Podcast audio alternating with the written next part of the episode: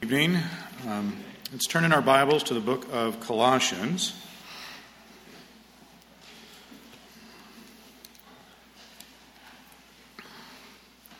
Book of Colossians. If you have a Pew Bible, we're going to be reading from page 1044. From chapter 2. We're going to be reading verses 8 through 15. And before we do that, let's uh, pray. Father in heaven, Lord, once again, we just thank you for gathering us here. We don't take it for granted, and we don't take your word for granted, Lord. We thank you we can open it up freely. We can consider it, and Lord, we ask that you would be our teacher here tonight, that your spirit would, again, open our eyes, our hearts to the beauty of Christ that we might see him and his finished work. We ask this in Jesus' name. Amen. when Paul wrote this letter, he was writing from a Roman prison to a church he'd never been able to visit.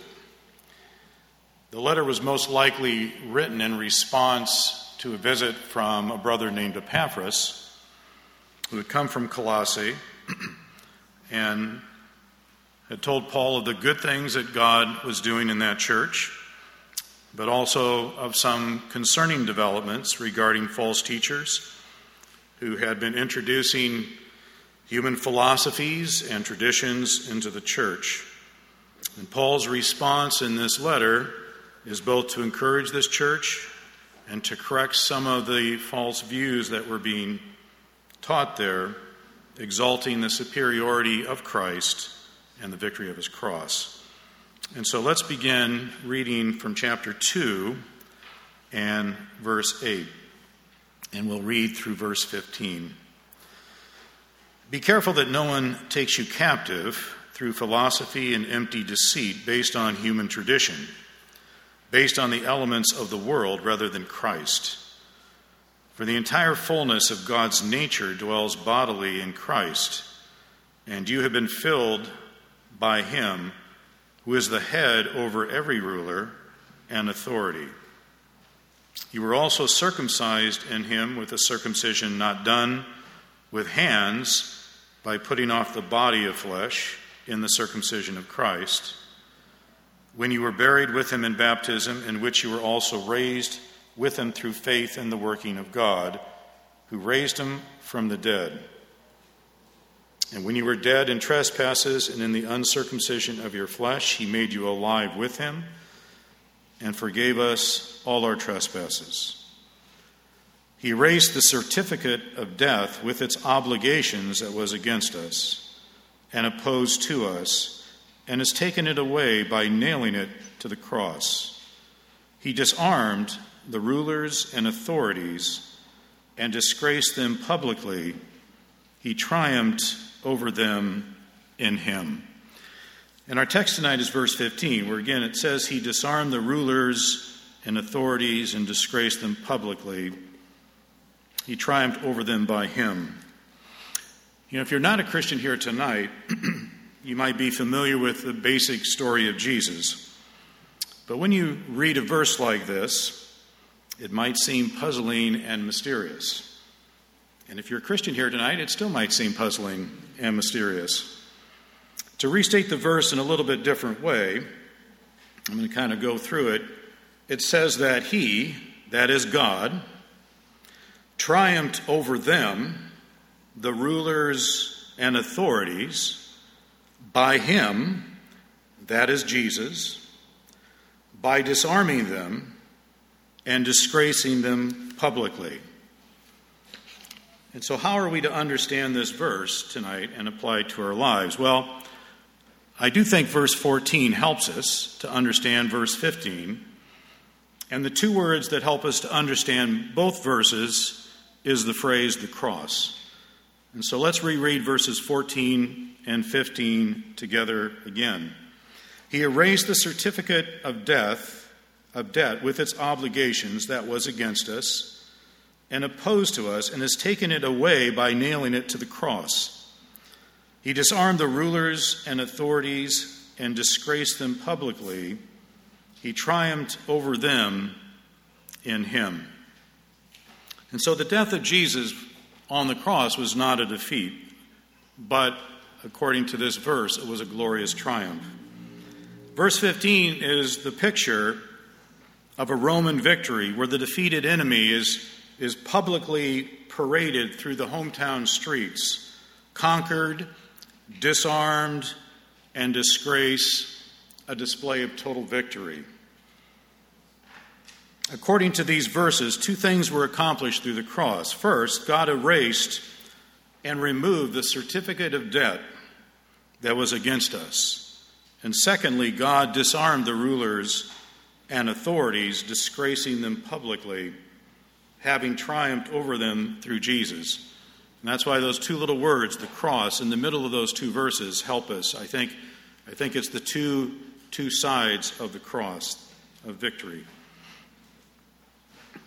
Our main thought tonight is through the triumph of the cross, our debt is removed and our enemy's been defeated. And there are three questions we want to consider here tonight in kind of helping us understand this passage tonight. The first question is well, who are the rulers and authorities? Good question. The second is well, what does it mean that they were disarmed? And the third, what is the application for us today? What are we going to do with this? So, the first question who are the rulers and authorities? Well, there's a couple verses in the book of Colossians, first of all, that might help us. But if you look in Colossians 1, in Colossians chapter 1, and verse 16, it says, For everything was created by him in heaven and on earth, the visible and the invisible, whether thrones or dominions, or rulers or authorities. All things have been created through him and for him. So, one thing that we learn about them is that they were created by Jesus for his purpose. For his purpose. And in Colossians chapter 2, back in verse 9 and 10, it says, For the entire fullness of God's nature dwells bodily in Christ, and you have been filled by him who is the head over every ruler and authority. So, the th- second thing we might be able to say is he's sovereign. Jesus is sovereign over these rulers and authorities. But I think the verse that helps us the most, turn with me, keep your finger in Colossians 2, is look in Ephesians chapter 6. In Ephesians chapter 6, we looked at this this morning. We read it this morning.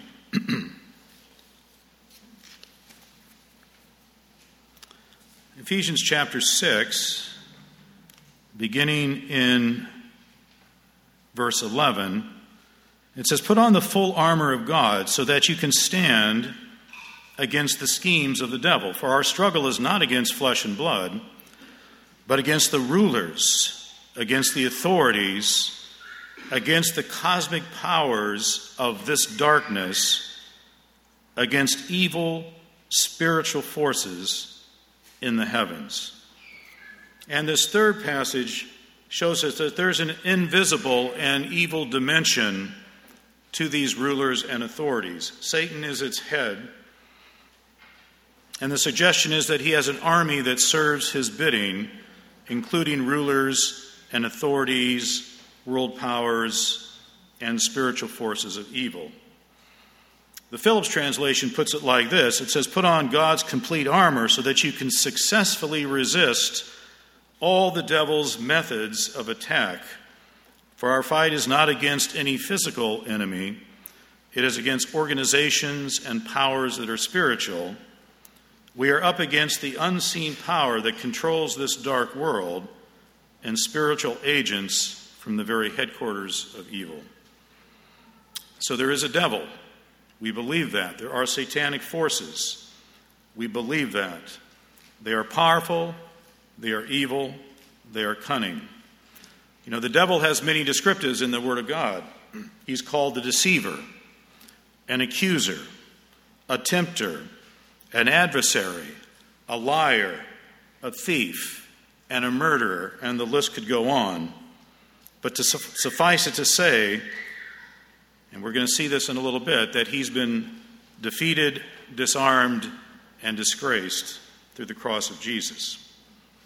So let's go back to the chapter. The second question we want to consider here what is the triumph that was accomplished through the cross? When it says God disarmed and disgraced the rulers and authorities publicly, well, to disarm means there was something in their arsenal. There was something that Christ removed from them. Now, Hebrews talks about this, and I'll just quote it, but it, it talks about that through death, that he, Jesus, might destroy the one holding the power of death, that is the devil, and free those who were held in slavery all their lives by fear of death. So through his death, Jesus defeated, or you might say, disarmed the one who had the power of death, that is the devil. And to the devil, the death of Jesus, he thought was victory. But what he didn't know is that the death of Jesus, through that death, he'd be conquered and destroyed. And so through death, Jesus defeated death and the one holding the power of death. But back in Colossians, there, what, what does disarm mean in the context of our passage? And this is where I think verse 14, I think, helps us a little bit. Uh, Colossians 2:14, he erased the certificate of death with its obligations that was against us and opposed to us and has taken it away by nailing it to the cross. So verse 14 would suggest that in disarming the enemy, he removed from him the evidence he could use against us. That is, the documents that would display our sin and our guilt before God. Those documents were specific, they were clear, they could not be refuted, we could not hide from them, we could not deny them. And the judge of the universe would judge us in view of them. But the good news that this verse tells us tonight is that Jesus bore those charges against us. And he suffered the punishment that we deserved, and he paid the debt that you and I owed. And so the enemy can no longer use those charges against you and I. It says they've been erased, that is, they've been wiped clean. And it says they have been removed forever through his death on the cross. Again, let me read Phillips these two verses. It says, Christ has utterly wiped out the damning evidence of broken laws and commandments which always hung over our heads, and has completely annulled it by nailing it over his own head on the cross. And then, having drawn the sting of all the powers ranged against us, he exposed them, shattered, emptied, and defeated in his final glorious, triumphant act. Wuest puts, this, puts it like this having obliterated the hand written document that was against us, or the message always puts it in an interesting way. It says, All sins forgiven, the slate wiped clean, that old arrest warrant canceled and nailed to Christ's cross. He stripped all the spiritual tyrants in the universe of their sham authority at the cross and marched them naked through the streets. He erased it, he removed it, and you can no longer find it. You know, Micah tells us how God casts our sins into the depths of the sea. And one saint of old, reflecting on a verse, said, And God also puts up a sign there and it says, No fishing that He's removed our sins, and the debt has been paid, and the slate has been wiped clean. So, the third question we want to answer tonight is well, what is, how does that apply to you and me tonight? Well, if you're not a Christian, there's damning evidence against you in the court of heaven. We are truly guilty before a holy God, having broken his moral law in thought and in word and in deed and that one day we'll stand in his courtroom and we'll have nothing to say in defense other than plead guilty. But Jesus died on the cross that you might be delivered from that. And to know God's forgiveness, and to be made righteous in His sight, and to know God intimately and personally. And it's through turning from your sin and putting faith in Christ tonight that you can know that to be true in your life. But if God has saved you and you know that to be true in your life, understand that He has justified us and declared us righteous in His sight. We are sons of God through faith in Christ. We enjoy all the rights and privileges of sonship. And that justification is sure and unchangeable. We never earned it, and we can't lose it. And we cannot add to it. The death of Christ secured it, and the resurrection of Christ confirmed it. And so we need to, to rest in that reality tonight that the debt has been paid, the charges have been erased and removed, and you can no longer find them. They're gone. In Colossae, they were being drawn into a false system of justification and religion through human philosophy and tradition, including food and drink and festivals and ascetic practices and severe treatment of the body and worship of angels and human commands and doctrines. And sometimes you and I can fall into a system where we feel like we have to help God out in light of our justification and forgiveness. You know, we fall into that way of thinking, not really believing that God has truly justified us in Christ. And yet, none of these things can add to our justification and are of no value in our walk with Christ. And so, part of that disarming, I, I, believe that this passage is saying, is that the enemy can no longer hang that over our heads. That we've been truly forgiven and truly justified, and we can rest in the reality of that fact as Christians here tonight. His grace has been released to us through his death on the cross. And so the encouragement tonight is we need to take hold of him. And that's really Paul's emphasis here in this letter, is taking hold of Christ. Colossians 2 9 and 10 it says, For in him the entire fullness of God's nature dwells bodily, and you have been filled by him, who is the head over every ruler and authority. So, so brethren, our sins are forgiven. The charges against us have been wiped clean and removed from his sight. The enemy's been disarmed and defeated. And we walk in this world by faith in that reality. And we rest in what Jesus accomplished for us at the cross. And Paul's reminder to the church in this letter is that in Christ we hold fast him. It says, holding fast the head. And Brethren, it's holding fast in Christ and believing in that accomplished work that we can find rest and peace as we as we live our lives out in this world. Praise the Lord. Let's let's pray. Father, we thank you for that finished work. We thank you for your great salvation and for all that was accomplished through that cross. Help us to take hold of Jesus. Help us to take hold of our head to see that in him dwelt all the fullness of the Godhead in bodily form, and that he is all. And so help us to walk by faith, trusting, resting in that finished work. We ask this in Jesus' name. Amen.